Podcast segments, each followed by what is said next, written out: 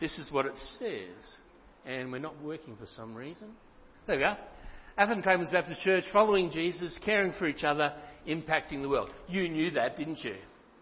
Subconsciously, you've seen that sign every time you drive in here on a Sunday or any other time during the week, and you knew that, but just couldn't remember it at the moment. Well, this, this is the time of the year when I normally refresh our memories. So at least once a year, or maybe three times a year, I think there's three sermons, um, we look at what are we on about as a church? You know, as God's people gather together in this place and further afield, what are we on about? And we want to be people who follow Jesus. So if you uh, uh, uh don't want to hear about Jesus, then don't come to church. Because pretty well every week you'll hear about Jesus in this place. And I'm okay with that. You okay with that? Good. So we need to know what it means to follow Jesus.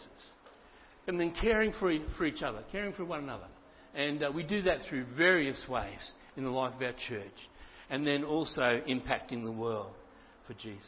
So, so we're going to visit that over the next couple of weeks. Uh, I'm going to uh, focus mainly on the first part for probably four or five weeks, following Jesus. What's it mean to follow Jesus? And um, to use that, I've, I've, been reading a book for the last few weeks called uh, by a fellow called Kyle Idleman. I'll refer to this book in a little while. It's given me some guidelines for these messages over the coming weeks. But I want to ask, are you following Jesus by being a fan or a follower? And I've got to be careful when I say that with a missing front tooth, because you might get sprayed in the front row. So are you a fan of Jesus? Are you following Jesus because you're a fan of his? Are you following Jesus because you truly are a follower of Jesus?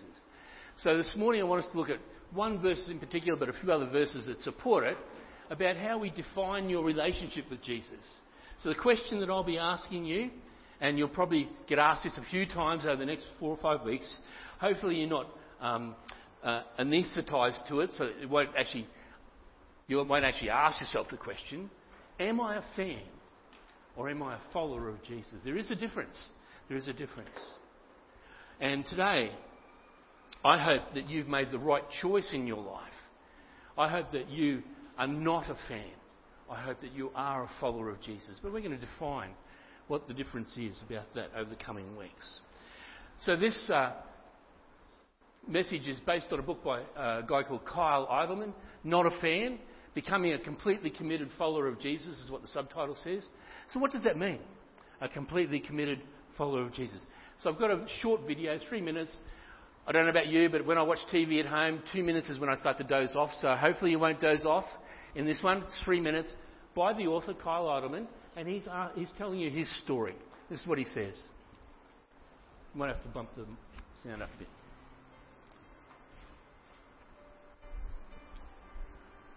A fan is simply defined as an enthusiastic admirer. I would have to say that for most of my Christian life, I haven't been much more than a fan of Jesus.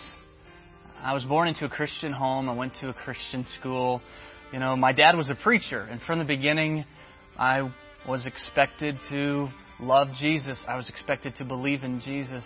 And that meant by the time I was 13, you know, I was expected to have the Baptist blow dry haircut. Uh, you know, the peer pressure that I experienced as a kid was to you know, wear the Christian T-shirt. So I had um, God's Gym. I wore that one.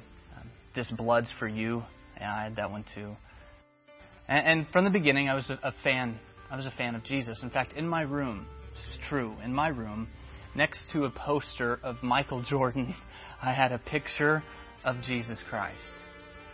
And that kind of captures it. I, mean, I was a fan of Michael and I was a fan of Jesus. I wanted to be like Jesus, but I wanted to be like Mike. and, uh, and, and I thought that was enough. And what I've discovered over the years is that there are just a lot of Christians who are enthusiastic admirers of Jesus. They're fans. But then, if you read through the Gospels, you discover that Jesus was never too interested in having fans. What he wanted, what he wanted was followers. He, he wasn't so concerned about the size of the crowd that was with him. He, can, he cared about the commitment of the people who were following him.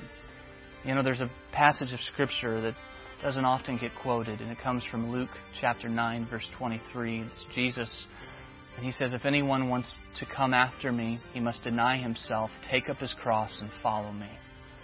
You know, for a lot of people, that invitation to follow Jesus by denying yourself and taking up your cross, oftentimes that isn't included in the presentation of the gospel. And they got the John 3:16, but the Luke 9:23 somehow got left out. But here here's what I have discovered that for me and for others on this journey that it's not enough just to be a fan.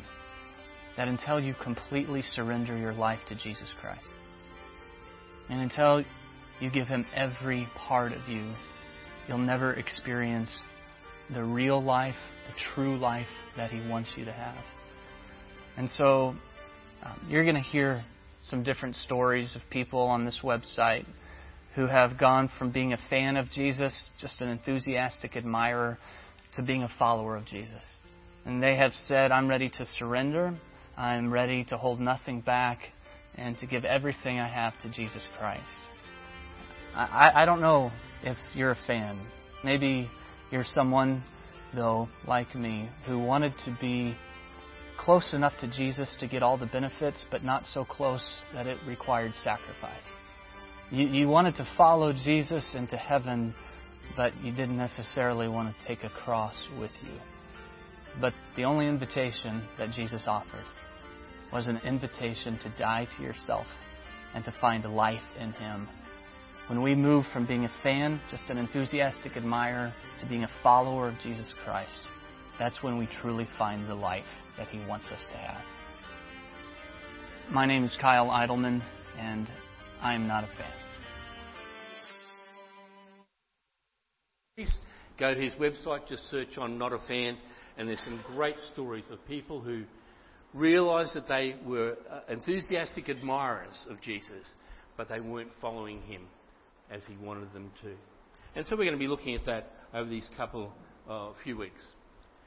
A definition, a fan, as he mentioned in that video, a fan is an enthusiastic admirer and usually a spectator. Now we've got a few fans up here. Uh, sports fans, you know, the um, North Queensland Cowboys. Anybody follow the North Queensland Cowboys? Sometimes, okay. Well, if I had said that at the men's shed, they would have started in the North Queensland Cowboy song. Uh, what about the Cairns Taipans? Any Cairns Taipan supporters? I knew there'd be at least two. Did you know they haven't got a song? I couldn't find a song. No, they're a bit, bit slack about that, but, but, but they have loud, enthusiastic supporters. So we know what it's like to be a fan, don't we? We might be a fan of a certain type of music. We might be a fan of a certain type of author. We are enthusiastic, usually as spectators. We don't get involved as such. Like Taipan's uh, spectators don't actually play the game, do they? But they love it when the, the team wins. There's a difference between a fan and being a follower. And Jesus had lots of fans because he did some great things. He taught some great uh, lessons. He did wonderful miracles. And people followed him with the hope that they would be the recipients of some of that miraculous thing that happened.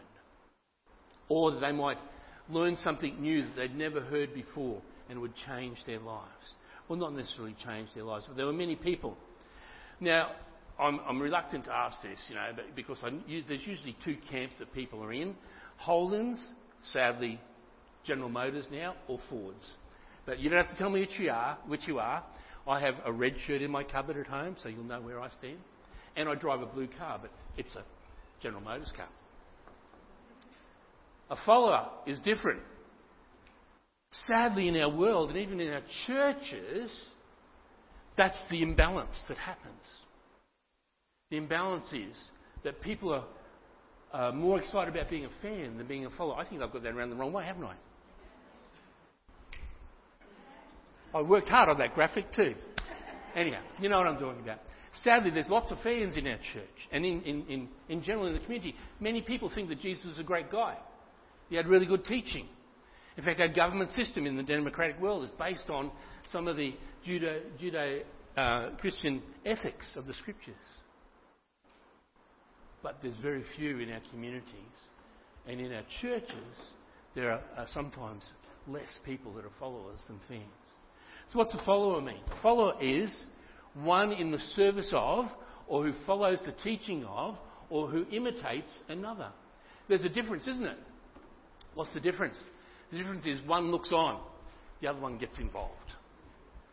One looks on, one participates with the person. They're a follower of that person. So, what are you today? Are you a follower or are you a fan? Hopefully, we'll be able to discover where you are and what you can do about it. In the um, New Testament, a follower was often described as a disciple or as a apprentice. They would follow the master, they would learn from the master, they would do what the master told them to do. They would ask questions of the master, and he would give them answers about life, about their trade, or whatever. My mission and ministry for nearly 40 years has been to make disciples of Jesus, make followers of Jesus. And it's based on the models that I saw as a young person, where people took time to come alongside me and tell me when I was doing things wrong, gently, and advise me on the way I could do life better, wisely. And I saw, not only in my life, but other young people's lives, this incredible formation of what it means to not just be a fan, but to be a follower of Jesus. I had a youth director, I had a Scripture Union youth leader, I had pastors that spoke into my life, and they encouraged me to be a follower of Jesus, not just a fan of Jesus. And it's the difference between being a fan with the head knowledge and being a follower with the heart knowledge, which takes over the whole body. So you become a follower of Jesus. The other reason for looking at these messages is this year in Queensland Baptist.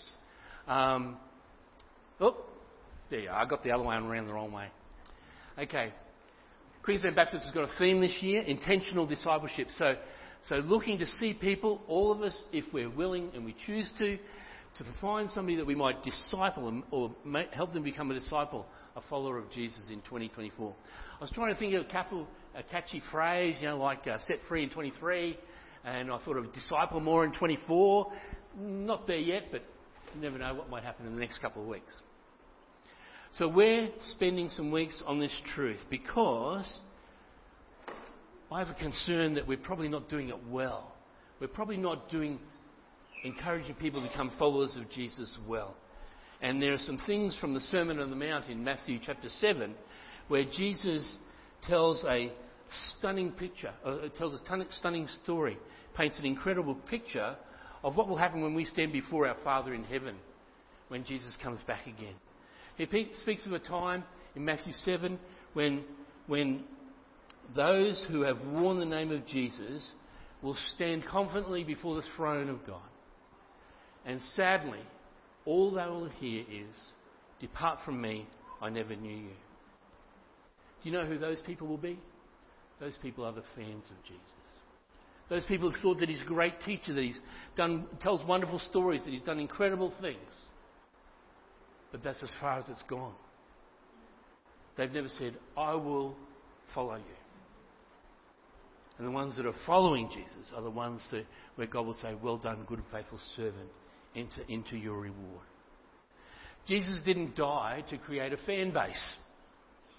He didn't die just to get the numbers of people that really liked him. His blood was shed to forgive sin, change lives, and make disciples, new believers.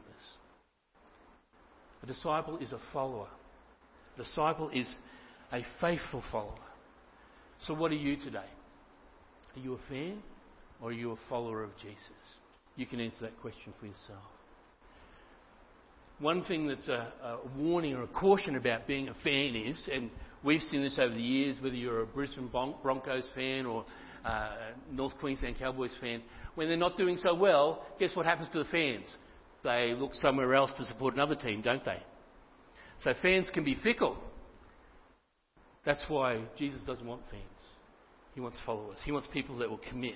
He wants people that will be there for the long run, not just because their team is winning, not be just, just because he is doing all those great things. So whenever we gather, whenever we come together in small groups or large groups, there's usually about three types of people that come together when it comes to what their relationship with, with Jesus is like. And we're going to look at those briefly this morning. Based on this verse, Luke chapter 9, Jesus said to all that were there listening to him, If anyone would come after me, he must deny himself and take up his cross daily and follow me daily. There are these people that are involved. Committed people. A committed relationship. What's your relationship like with Jesus today? How would you define your relationship? Are you committed to Him? A second group is those who are seemingly Christian, but, but think we shouldn't really go overboard on the religious stuff. I go to church Sunday mornings. I don't see the need of anything else. I don't go crazy over religion. And those people are not the committed relationship. They're, they're the casual relationship people. And the third group are the cold relationship people. So I reckon that whenever we gather, there's those people amongst us. And the cold group are still those who are deciding about whether they'll follow Jesus or not. So my encouragement to you today is listen up. Decide which relationship you currently have with Jesus and decide to work towards being in a committed relationship with Him, following Him as a faithful follower of Jesus. So, what's a committed relationship? Jesus said, If anyone would come after me, he must deny himself, take up his cross daily, and follow me. There's no mistake. Hear what Jesus is repeating over and over again. He says it in every gospel. He says in Matthew, Mark, and Luke, Anyone who is not with me is against me. Anyone who is not with me is against me. That with is a strong word. It's a, it's a, it's a word of commitment. It's a word of pledge or promise or obligation or a vow, even. Jesus' words lead us to know that he expects a complete loyalty and faithfulness of his followers. Not just when the times seem to be going good, but when they're, going when they're difficult as well. So a follower will hang in there. A fan might give up when, when life gets tough. John chapter 6 is another passage you might like to turn to. Uh, I'll have some of it up there in a while. As you probably know the story well, Jesus is in a crowd, and the disciples must have thought, This is what we're talking about. Big crowds, lots of people following Jesus. This is, we have made it. We're with the in crowd. We'll be able to establish the kingdom of God in no time at all. And in their minds, Jesus did a great thing. He fed the multitude. And that's always important to us as Christians, isn't it? Food. No, so they were a part of that feeding of the multitude. And they even had food left over. And so Peter and James and John, I'm sure they would have been excited about being with Jesus at that time. And then he said to them something that may sound a little bit counterproductive. He said, I am the bread of life, the living bread which came down from heaven. The food you have just enjoyed, it was okay, but the one who eats, partakes of this, and who partakes of this living bread, he will never die. In other words, Jesus used that occasion and that event for that large multitude of people to show people the true way to God and to heaven. It wasn't about just eating the bread and the fish, it was about believing who Jesus was and following him. Jesus turned to uh, some of his disciples at that, at that time and he said, Do you want to go too? Because a lot of the people had started to wander away. When Jesus put the hard word on them, when he spoke clearly about what it meant to follow him, a lot of them wandered away. And so he asked his disciples, Do you want to go too? And Peter was the spokesman at that time. He said this Lord, where we, where would we go? You are the answer.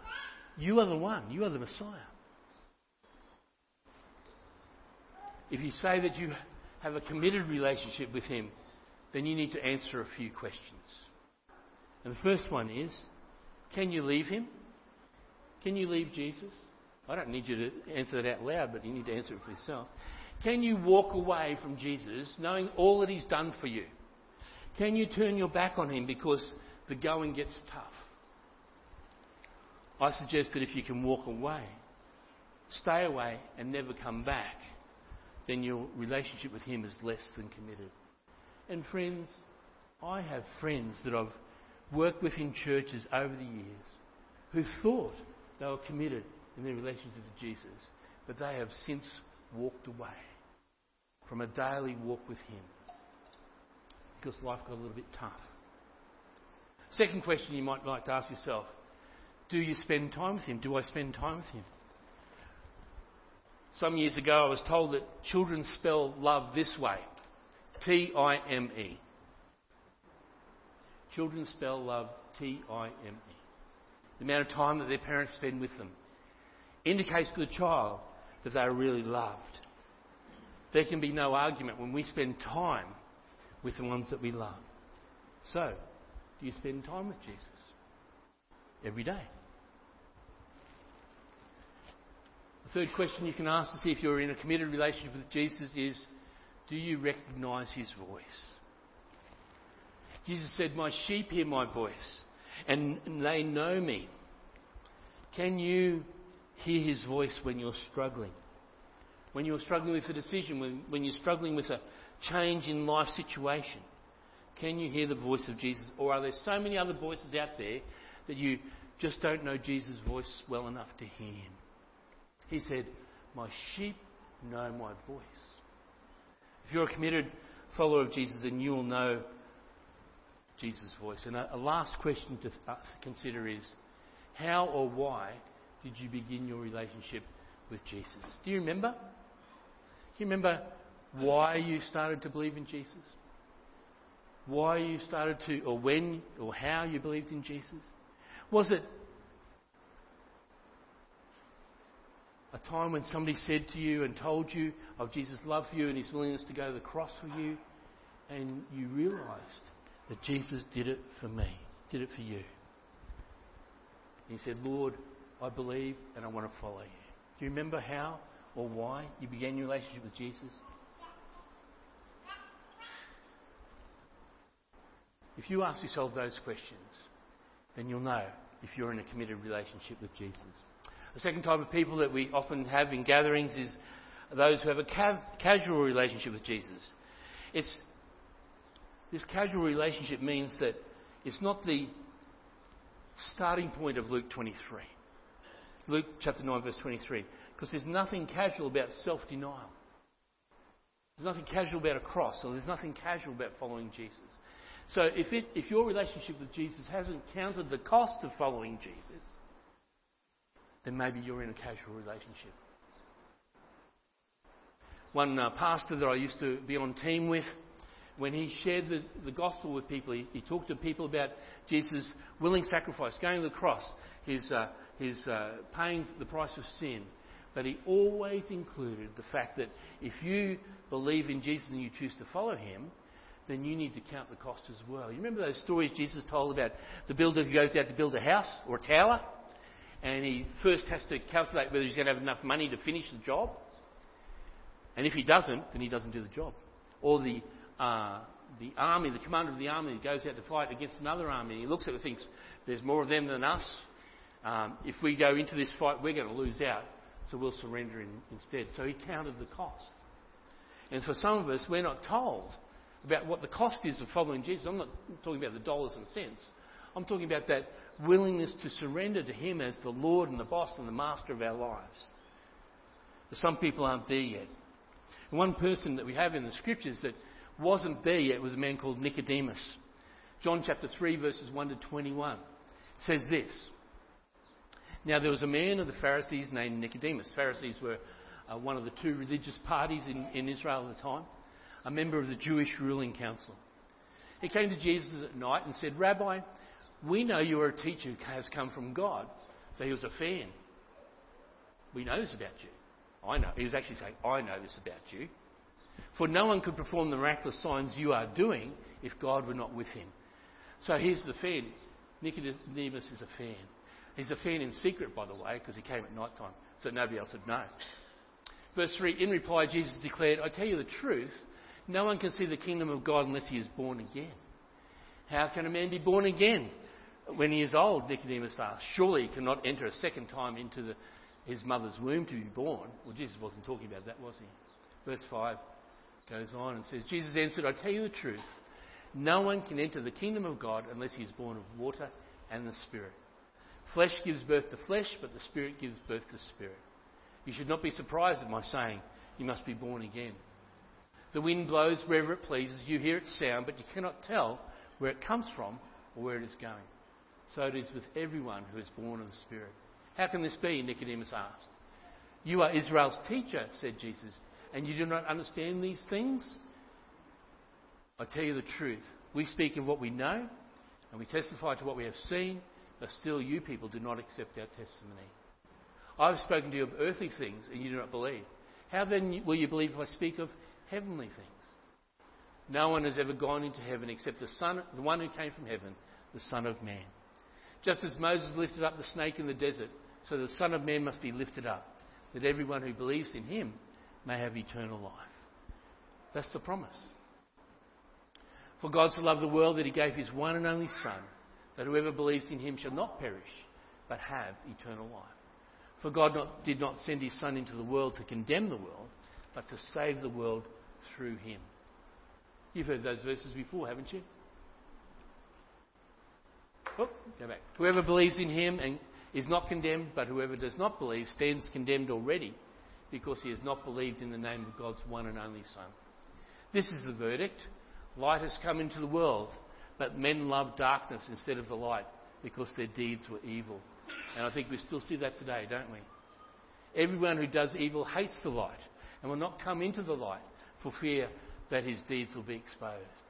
You I wonder if he was saying that because Nicodemus came visiting in secret at night time. I wonder.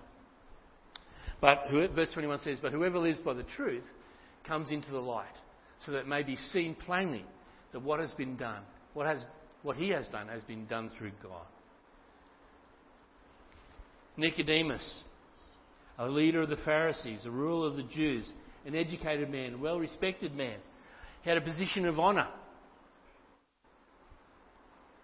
He possessed certain diplomatic skills when, which were desperately needed in that day. You know, we know you're a man from God.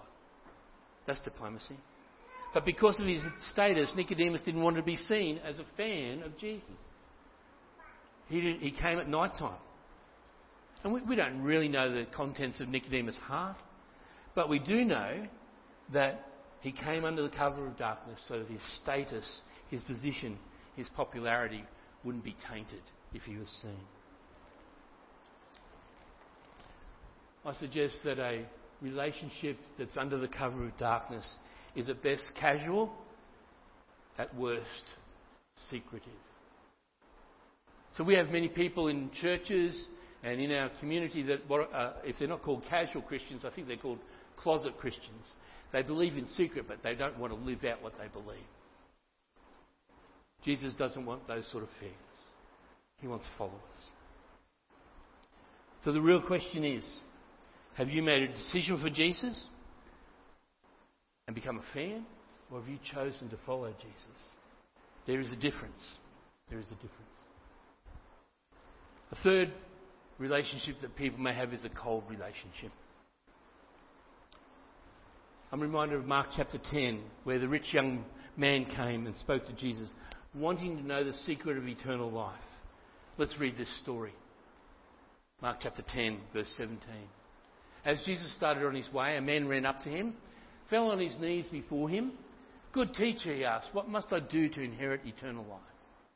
Why do you call me good? Jesus answered, No one is good except God alone. You know the commandments do not murder, do not commit adultery, do not steal, do not give false testimony, do not defraud, honour your father and mother.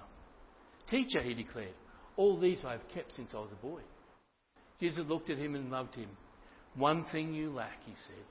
Go sell everything you have and give to the poor, and you'll have treasure in heaven. Then come follow me. At this, the man's face fell. He went away sad because he had great wealth. Jesus looked around and said to his disciples, How hard it is for the rich to enter the kingdom of God. The disciples were amazed at his words, but Jesus said again, children, how hard it is to enter the kingdom of God. It's easier for a camel to go through the eye of a needle than for a rich man to enter the kingdom of God. The disciples were even more amazed and said to each other, Who then can be saved? Jesus looked at them and said, This is absolutely precious, isn't it? It's gold. With man, this is impossible, but with God, all things are possible. With God. Peter said to him, We have left everything to follow you. I tell you the truth, Jesus replied. No one who has left home or brothers or sisters or mother or father or children or fields for me and the gospel will fail to receive a hundred times as much in this present age. Homes, brothers, sisters, mothers, children and fields, and with them persecutions. And in the age to come, eternal life. But many who are first will be last, and the last first. This man wanted to be a fan of Jesus. He came and said, What must I do to inherit eternal life? Now, he had everything, supposedly, but he wanted this eternal life that Jesus was talking about. You know, Jesus asked him about some of the commandments, but not the most important commandment. The most important commandment was, have no, love the Lord your God, have no other gods before me. And certainly this man had made wealth his God. Just be careful. Some people say that Jesus was preaching against wealth. He wasn't. He was saying that with God all things are, are possible. So if wealth is not your God, but you are a wealthy person, then it's absolutely possible for you to make it to heaven. That's what Jesus was saying. He wasn't preaching against wealth. He was preaching about the love of wealth and the attitude towards wealth. He wanted, he thought, this young man thought by playing up to Jesus and asking the right question, Jesus might lower his standards a little bit and sort of make it okay for him to slip in. Jesus didn't do that. Jesus said, Have no other gods before me. He didn't actually say it, but that's where he was going. Jesus doesn't lower his standard for everyone, anyone. The rich young man was stunned and walked away. He walked away from the giver of life. He walked away from the relationship that he could have with the Lord and Saviour. He chose to do that. Some will say to me, Pastor John, we, have heard this message heaps of times before. You're rethrashing it. You're, you're going over the making disciples, following Jesus. Yes, I am. Yes, I am. Because I think we need to hear it often. Because so often the world creeps in and we, we start to put our faith and our trust in other things other than Jesus. We start to think, it's so good to come on Sundays and be amongst Christian people, and it is. It's so great to appreciate the worship teams and the ministry teams, and it is. But it's even better to be following Jesus day by day because it makes everything else worthwhile. What's at stake when I talk about are you a follower of Jesus or a fan, is eternal destinies at stake. It's a heaven and hell, heaven or hell, life, death or life for eternity situation. Kyle Idleman, the writer of that book, not a fan, he asked the question how would you define your relationship with Jesus? I wonder how Jesus would define his relationship with you this morning. Are you a fan? Just a fan? or are you a follower? He said in verse 23 of chapter, Luke chapter 9, the thing that we started off on. If anyone would come after me, he must deny himself, take up his cross daily, and follow me. That means putting Jesus as number one in your life. Checking in with him every day. Saying, Lord, am I doing what you want me to do? Am I being the follower you want me to be? Are you a fan or a follower of Jesus? If you'd like to chat with me over morning tea about what I've said this morning, please grab me. Uh, I'd love to chat with you about the difference. I'd love to encourage you to be a follower of Jesus. Let's pray. Dear Father, we thank you. We thank you that you sent your Son, the Lord Jesus, to show us what you're like, your, your nature, your character, your personality. We thank you that you're a God of grace and mercy and love, a God of righteousness, a holy God. We thank you, Jesus showed us all those things and taught us all those things. And that you have a, a, a response, or you require a response from people who are to be true in their faith towards you. And that response is not just to be a fan, not just to honour Jesus for who he is and what he'd said, but to be a follower of Jesus as he's charged us to be, just like we reminded in that children's video this morning, with to go out and preach the gospel and make disciples. And Father, I pray that that will be a charge for us today. And in this year that we'll seek, actively seek to first of all be uh, uh, uh, committed followers in our relationship with the Lord Jesus, but then also to encourage others to come on the journey with us. That we might show them and teach them and encourage them on how they can become committed followers of Jesus as well. Lord, we pray that you'll grow your church. We know there are people seeking direction in life. We pray that we might lead them to Jesus and help them to follow Jesus day by day. Lord, we do this not for our own status, not for our own ego, but because it's what you've asked us to do. We do this because we're your people. We praise you and thank you for your Holy Spirit with us who enables us to live this way and that we have this supernatural connection with the living God, God within us. We thank you that your Spirit is the one that enables us to follow Jesus day by day.